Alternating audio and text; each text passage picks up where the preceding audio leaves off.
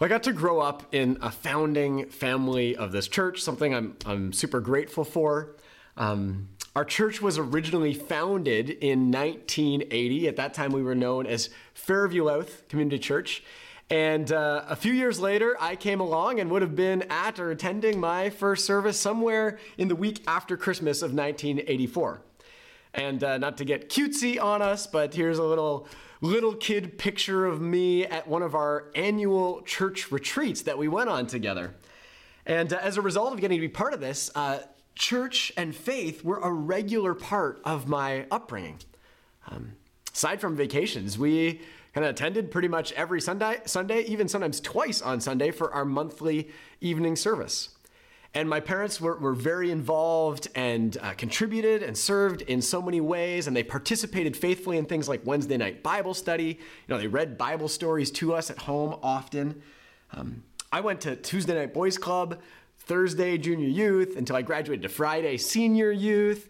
Um, and I attended our faith-based summer camp uh, for weeks nearly every summer at camp crossroads uh, all of which inspired me to get baptized to kind of make my own choice to follow jesus at the age of 14 and then i began to get involved in, in serving and leading within the church myself. Um, we were kind of church and faith veterans and, and all of that did help me grow in what it means to, to know and follow jesus. Um, but in the midst of all of that, that church upbringing, uh, alongside our commitment to Jesus and our faith and our church, like all families, our family had its own kind of complications and whatnot.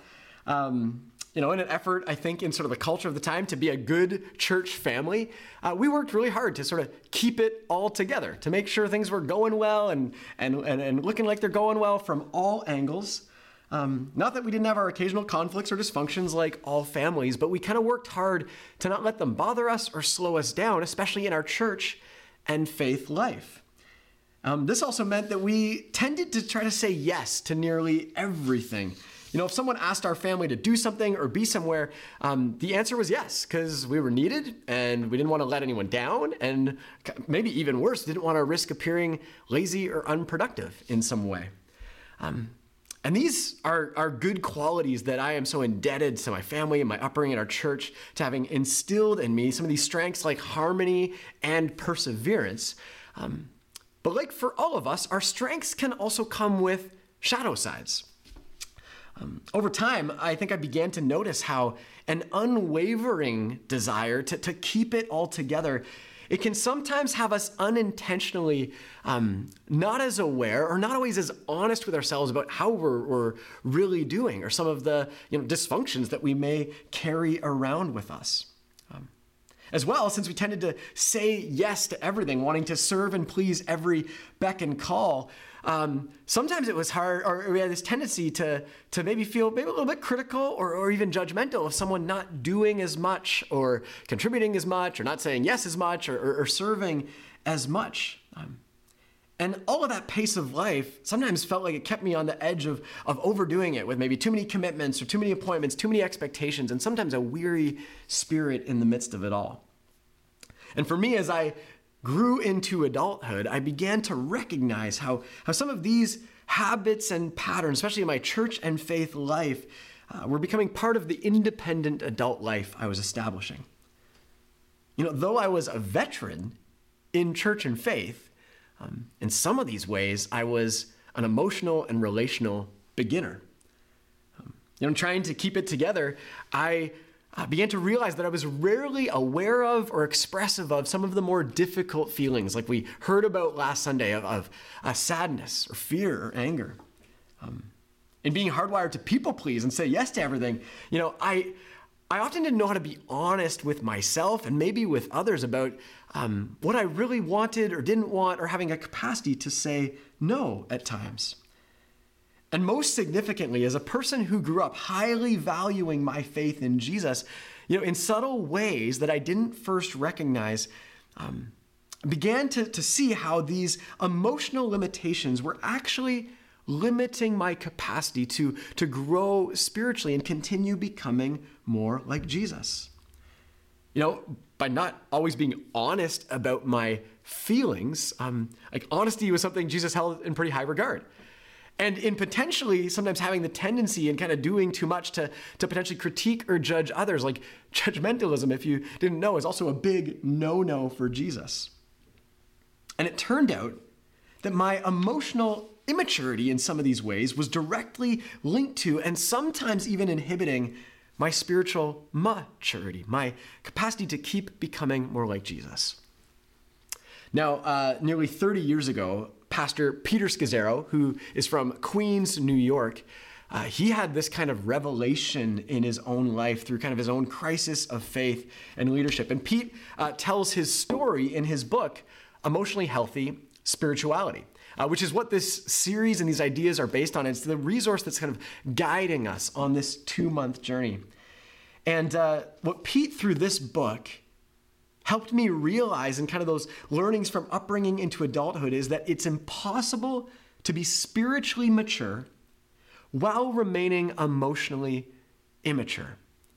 This is the big idea of emotionally healthy spirituality that it's impossible to continue becoming spiritually mature while remaining emotionally immature, that our uh, spiritual well being and our, our emotional well being are inseparable. But part of what Pete points out, and kind of what be, can become the problem in of missing this in, in life and in church and faith is that uh, usually in the activities of our faith lives, our efforts to become more like Jesus, we, we often don't recognize this. You see, emotionally healthy spirituality, um, it actually comes to terms with the reality that our, our lives and the transformation we seek to experience are often experienced like an iceberg. It's, it's the image of the book, it's kind of the image of the series, it's one we'll see kind of throughout this journey. And if you know anything about icebergs, what's most fascinating about them is that what we can see above the surface of the water, you know, as massive and as spectacular as it may be, actually only accounts on average for about 10% of the actual iceberg. And the remaining 90% of the iceberg, of uh, the, the, space it takes up, where it, it forms and reforms, what really kind of defines what the iceberg actually is, it actually exists below the surface of the water, where we can only see it if we dive below the surface for a deeper look. But since what's above the surface is what's so much easier to see, um, that's what we usually focus on when it comes to trying to change our lives and grow spiritually. You know, we participate in all kinds of external things, and they do help us and they work to some degree. You know, we attend church services, which when we gather in this way, we value deeply in what it can mean for our lives. But then we participate in small groups, we volunteer and serve others. We read the Bible, maybe we find some minutes to pray. We listen to podcasts and devotionals, all of which help us learn and grow, and they have some spiritual impact in our lives and the lives of others. But I don't know if your experience, if you've participated in such things, if it's at all like mine, where sometimes we can still be actively engaged in all of these kind of spiritual activities, and yet certain parts of who we are, um, our desires, our instincts, our impulses, uh, our uh, reactions to people around us, our ways of relating, our, our, our habits, they somehow remain unchanged. Or wounds that keep reoccurring inside, they somehow go unhealed. As we see in this um, emotionally healthy, transformative process, kind of an image of this idea you know, in addition to and beyond all the ways we traditionally seek to grow our faith in the church, you know, the work Jesus wants to do in us is deep. Um, it's holistic. It's, it's inside out to produce the, the truly life changing transformation below kind of the waterline of our lives. And so, this work requires a level of emotional awareness and emotional health and in tuneness with our interior if we're really going to be transformed at the root of who we are and how we operate in the world. Um, this is what the first chapter of the book describes as kind of the problem of emotionally unhealthy spirituality, that disconnect between above the surface and below. And so, if this is the problem I guess so. The next question for us is how do we know where we fall on the spectrum of emotional health to emotional unhealth, especially if we're seeking to be people that are growing in what it means to live like Jesus? Well, in the in the first chapter of the book, um, Pete outlines uh, what he describes as the top ten symptoms of emotionally unhealthy spirituality. And I want to go through these and I'll go kind of quickly and give a brief description to each. I mean, obviously, if you want to get this book, you can dive into all of this further. Um, but as I go through them, I want you to think about um, do you relate to any of these? Do any of these kind of resonate with your, your life, or especially if you're someone seeking to follow Jesus, maybe sometimes how you've gone about your faith? The first is what he describes as using God to run from God using God to run from God. This is when we um, use a lot of what we call good sort of God things, a lot of this spiritual activity um, or, or, busyness in the church. Uh, to feel like we're doing all the right things while at the same time we might actually be using them to distract ourselves maybe from some pain um, or maybe from uh, the quiet voice of God by His Spirit, again, trying to speak to things deep within us that He wants to root out and change, that has to come from within and not from all this external activity.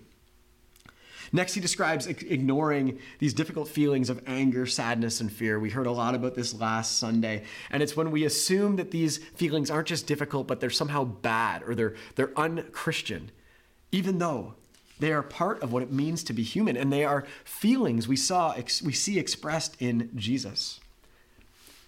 The next symptom is dying to the wrong things. Um, Pete Scazzero describes this as when we just live this woe is, woe is me way of life. We believe the Christian life is only and exclusively about suffering. Um, rather than recognizing Jesus invites us to die to things that aren't loving in our lives, you know, what we call sin, so that we can live to the goodness and the joy and the abundance and the peace that Jesus has for us. Next, he describes denying the impact of the past on our present. Know, the reality is we all have a story, we all have a past, we all have a journey that's brought us to who we are today, and our past significantly affects kind of who we are and how we operate in the world. And while when we put our faith in Christ, we get adopted into a new family and we become a new creation, the journey of sanctification is a long one. And so rather than denying our past, uh, this kind of work recognizes that Jesus wants to, to look at our past with us and see what kind of slow change he wants to create. Um, Pete Scazzero sometimes summarizes this saying that we put our faith in Christ. Yes, Jesus lives in our heart, but sometimes grandpa still lives in our bones. And there's becoming part of this new family, there's a work that we have to do. Next is dividing life into secular and sacred compartments. I mean, this is kind of when we believe God wants us to act a certain way on Sunday or in our small group, but on Monday morning at the office or at the job site or at school or in the dressing room, it's a totally different story. Um, next is doing for God instead of being with God. You know, believing we have to just keep uh, doing all that we can to sort of achieve for God or do enough, almost like He's our taskmaster, rather than just relating to God as the lover of our souls. The next symptom is spiritualizing away conflict. You know, this can happen when maybe we experience a conflict in our life or, or maybe a series of conflicts. And we want to just kind of pray them away, or, or maybe we use spiritual language though we're spiritually under attack. Um, maybe rather than pausing in, in quietness with God, look in the mirror about how God may be inviting us to step into critical conversations and engage in reconciliation. It may involve confession and forgiveness and repair to do the hard work of actually resolving conflicts. Next is covering over brokenness, weakness, and failure when we want to, again, appear that we've kind of got it all together and we live a fairly closed off, invulnerable life, which can actually fuel sort of an expression of arrogance, but often a deep insecurity while deteriorating our trust and relationship with others. Next is living without limits. This is when we think we can do it all. Um, and we try to kind of control everything, and we're kind of living as the God of our own universe rather than depending on the God of the universe who has made us as humans with limits. And the tenth uh, top symptom of emotionally unhealthy spirituality is when we judge other people's spiritual journey. When we somehow assume we have life and faith all figured out, um, and others should know better, and we ignore the reality that we all have a story and that I actually require infinitely more grace than I realize.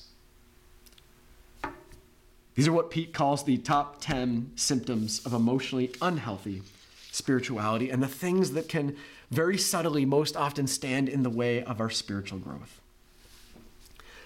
As I went through that list, I don't know if there was ones that kind of connected with your heart or experience. Um, but as I've reflected on it, there are definitely a few that are true of me.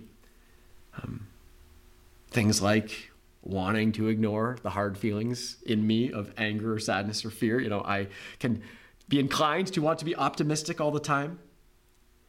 You know, falling into the trap of, of doing for God rather than being for God, trying to achieve and accomplish, believing, yeah, that's what God wants. And if I'm doing that, I'm, I'm all good, rather than letting God love me and change me from the inside out.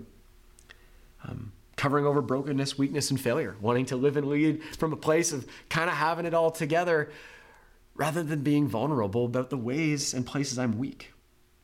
And for me, living without limits is an ongoing obstacle or temptation or area of unhealth where I can overdo it in trying to believe I can do it all. And all these things, when I pay more attention to them, I begin to realize how they, they limit my capacity to become more like Jesus, regardless of all of my spiritual activity on the surface. So, if these are some of the signs and symptoms of our uh, a less healthy sort of spirituality, um, as we're on the outside of this journey, you know, how do we lift our eyes up to the horizon and embark on seeing what a more emotionally healthy spirituality can look like? Um, this is also defined in the book where Peter Scazzero describes a few of these signs of a more healthy, emotionally healthy spirituality. I'll give them a few really quickly just to give us a bit of a vision for this. I mean, the first is just being able to name and manage our own feelings. Come to the awareness of being able to confess what's really going on in our hearts. And out of that, allowing God by His Spirit to um, help us manage those feelings, giving us the kind of self control we may sometimes even need in relationship with our feelings. Out of that awareness, then uh, having a greater empathy for others, having an active compassion on others. When we're in tune with our own feelings, we bring them before God. Now we know how to be really compassionate to others as well. Another sign is actually breaking free from self destructive patterns, having the capacity to look at what we need to look at in our lives to become different people who are free from things in our life that haven't been helpful or healthy. Another sign is learning to respect and love others without having to change them, actually growing towards unconditional love. Next is asking for what we need or prefer clearly and directly, being able to respectively and kindly kind of say what we need especially in our closest relationships. Another sign is learning to resolve conflict maturely, you know, gently, respectfully, quickly. And another big piece of growing an emotionally healthy spirituality is grieving and processing loss well, coming to terms with the fact that grief and loss are a part of life, they are a part of love. And rather than ignoring it or trying to suppress it in others, we let God meet us in our grief and guide us through the journey. These are just a few of the signs of a more emotionally healthy life that I think then becomes more ripe for the holistic transformation and spiritual maturity Jesus has for us. And throughout the rest of this series, we're going to be looking at the sort of seven pathways that are described, kind of getting this outside voice and resource to help us along the way of what it means to grow into more emotionally healthy people and also engage in this, this journey of a deeper contemplative prayer life with God, to spend more quiet time with God so that we get under the surface together. Um, but if that's kind of the introduction, kind of defining the problem of, of living our lives in an emotionally unhealthy way, as I wrap up, I want to just give us a few minutes of looking to Jesus together um, and giving us one glimpse. Uh, I mean, the book has glimpses. This devotional we're encouraging people to participate in has is kind of a daily routine of this. But one glimpse of where we see some of these dynamics at play in Scripture in people's relationship with Jesus. And it's a, a, an episode that really poignantly captures the contrast between a more emotionally healthy approach to our life with Jesus and one that is more harried, frantic, and worried about everything above the surface. If you have a Bible app, you could turn to Luke 10 as you may want to look at these words yourself or reflect on them for a few moments as I read them and then unpack them. In Luke 10:38 it says this, as Jesus and his disciples were on their way, he came to a village where a woman named Martha opened her home to him. She had a sister called Mary, who sat at the Lord's feet listening to what he said. But Martha was distracted by all the preparations that had to be made. She came to Jesus and asked, Lord, don't you care that my sister has left me to do the work by myself? Tell her to help me. Martha, Martha, the Lord answered. You are worried and upset about many things, but few things are needed, or indeed only one. Mary has chosen what is better, and it will not be taken away from her. Friends, this is a story. Uh, it's one episode. It's obviously not the full picture of these two sisters' lives, but it's a story here where, in this case, they're having two very different experiences with Jesus and kind of displaying two different levels of emotional health and maturity. As Pete points out in relationship to this story, Martha is actively serving Jesus. But Martha is also missing Jesus. She's actually missing what Jesus wants to do deep down in her heart and soul. Her life is pressured and filled with distractions. Her duties have been disconnected, become disconnected from her love for Jesus and for others. And in the midst of her stress and busyness, she can't help but judge her sister. Friends, can you relate to Martha? I know there are so many ways that I can.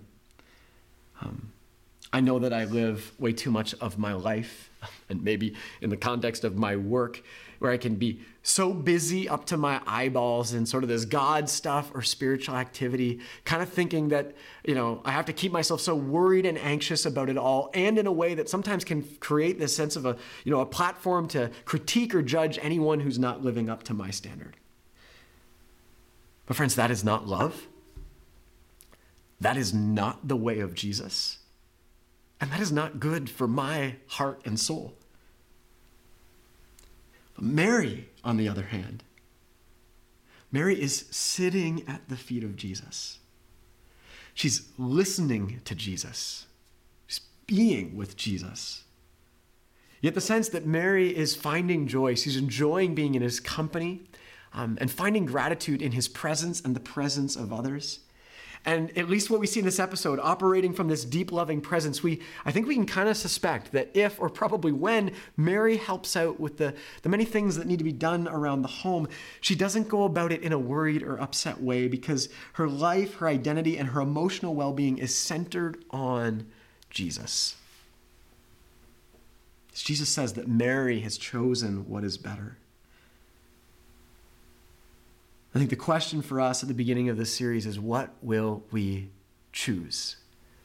Um, will we be li- willing to look at the problems of emotionally unhealthy spirituality in our own lives um, and engage in maybe more space, slowed down, quiet space with Jesus to let the kind of transformation he wants to do in and through us actually come about? Now, how are we doing with the symptoms of emotionally unhealthy spirituality? Might be a great question to process today over lunch with your household or with friends or in your, your life group this week. You know, are we ignoring difficult feelings? Are we avoiding relational conflicts? Are we trying to escape or run away or, or, numb pain? Um, are we unaware of or simply feel unable to know how to navigate how our past still impacts our present? Are we tired or worn out or feeling like our faith is an unbearable burden? Are we rushing about like Martha, worried and upset about many things when in reality, few things are needed?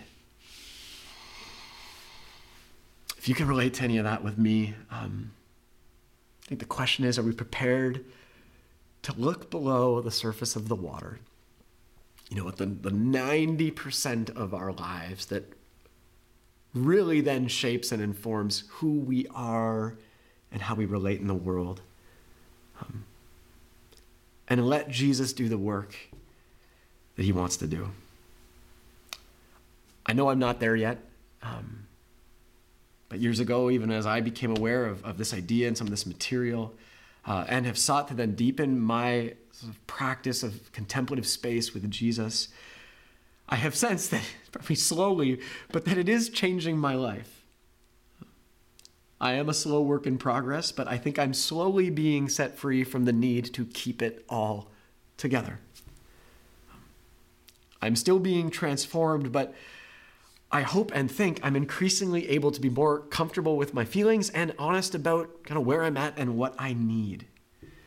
Um, I know I can still grow in what it means to love others well, but I am learning one step at a time to keep paying attention to and stopping and dropping the judgmental impulses in order to just continue to participate in um, the kind of love and acceptance and grace and forgiveness that Jesus has extended to me. And when I do that, I see it changing my life and my relationships for the better. And like Mary, I want to choose what is better. It turns out our emotional health and our spiritual maturity are inseparable. That it's impossible to be as spiritually mature as Jesus invites us to be while remaining emotionally immature. So, can we get honest with our symptoms? Can we take the brave look beneath the surface to actually experience a kind of spiritual growth, a transformation, a healing, a mending, and restoring in a way that maybe we have only ever dreamed of? Friends, that's my hope and desire and invitation for us that we may together make this choice together to leave behind an emotionally unhealthy spirituality in favor of the more healed and whole life that Jesus offers. That's my prayer. Let's pray together. Jesus, we thank you that your promise is one of abundant life, of life to the full, of the most flourishing life we could imagine. Um, and we know we don't always experience that uh, for lots of reasons, some in our own lives, some in how we've been impacted by others.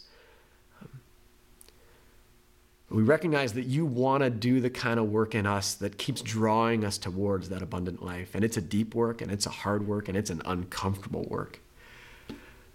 But would you give us the courage to explore it? Um, would you give us the strength to endure it? Um, and God, as we seek to do that, we open ourselves up in our free will to you. We trust that then you will do what only you can do loving us, and by your love, transforming us from deep within, inside out, to become who we are meant to be in you. We thank you uh, for your commitment to do that for us and for this community to share in this together. We pray. Amen.